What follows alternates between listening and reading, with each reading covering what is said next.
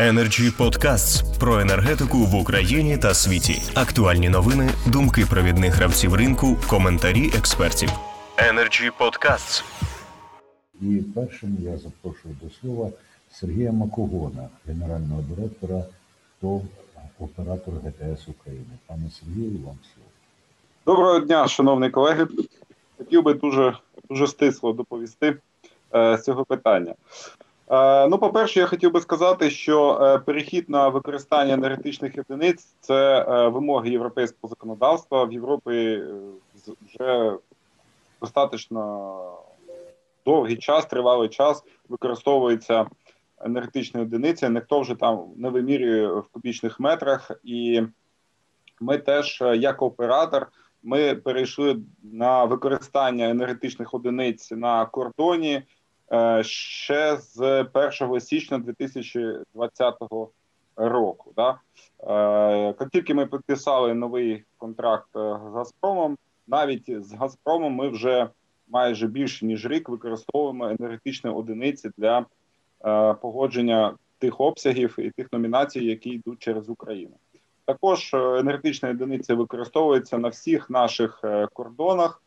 Е, Останній кордон, який ми перевели на використання енергетичних одиниць, це було була Молдова. З 1 січня цього року ми е, і на кордоні з Молдовою використовуємо енергетичні одиниці. Тому для нас це така нормальна стала практика. Е, Ми рухаємося в Європу, і я вважаю, що це дуже своєчасно, що ми вже переходимо до енергетичних одиниць і поступово і внутрі України. Та це і е, митний склад, і згодом е, е, згодом і е, е, населення. Е, Чому е, це важливо з нашої точки зору? Тому що, е, по-перше, це поставить крапку остаточно в суперечках стосовно температурних коефіцієнтів, е, стосовно е, якості газу, що йде до населення, тому що будуть використовуватися коефіцієнти е, переводу метрів кубічних і в енергетичні одиниці, і населення і промисловість буде сплачувати фактично за, за ту енергію, за ту енергію, яку вони використали, а не за кубічний метр. Крім того, е, споживачі будуть е, сплачувати за газ е, теж у кіловат часах, і вони зможуть порівняти свої витрати на газ з електрикою, тому що там кіловат часи, тут кіловат часи вони зможуть порівнювати, що їм більш вигідно використовувати для своїх потреб. Ну і саме основне те, що це дуже важливий крок для інтеграції України, подальшої інтеграції України в загальний європейський ринок газу.